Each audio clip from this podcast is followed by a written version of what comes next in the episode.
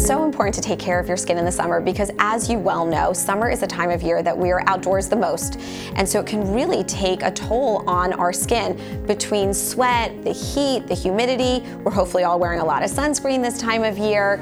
Uh, we can get a lot of acne breakouts and clogged pores. And then, of course, the sun also dries out the skin. So we see a surge in eczema and other kind of sensitive skin conditions this time of year. So it's really important to have a great skincare routine, and that always starts with gentle cleansing. So there are a couple of big no-nos, things that we want to avoid when we're talking about cleansing our skin.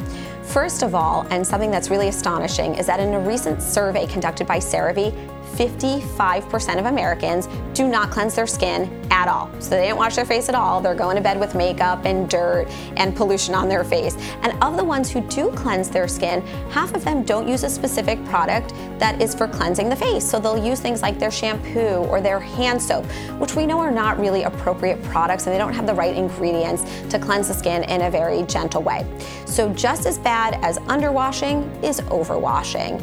And dermatologists know that if you wash your face more than twice a day can actually cause acne um, and other types of breakouts and can be very stripping and drying to the skin, so it can cause irritation at the same time. And thirdly, water is not enough. So this is getting back to the idea of gentle cleansers. Water is not enough to take away pollution and dirt and makeup and oil and bacteria and all the things, sunscreen, all the things that we put on our skin during the course of the day. You need to use a gentle cleanser.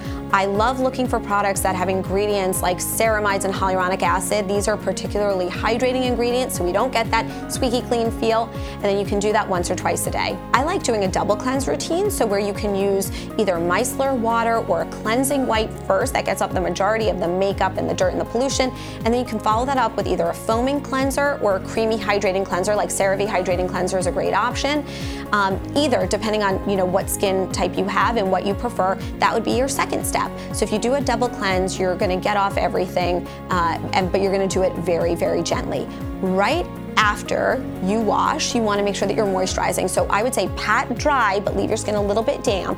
And you wanna moisturize within 60 seconds. That way you're really sealing in hydration and moisture and not giving yourself that over cleansed, squeaky clean feel. And then lastly, don't ever leave the house without sunscreen. So sunscreen is key to any good skincare routine. You wanna look for at least a 30 SPF.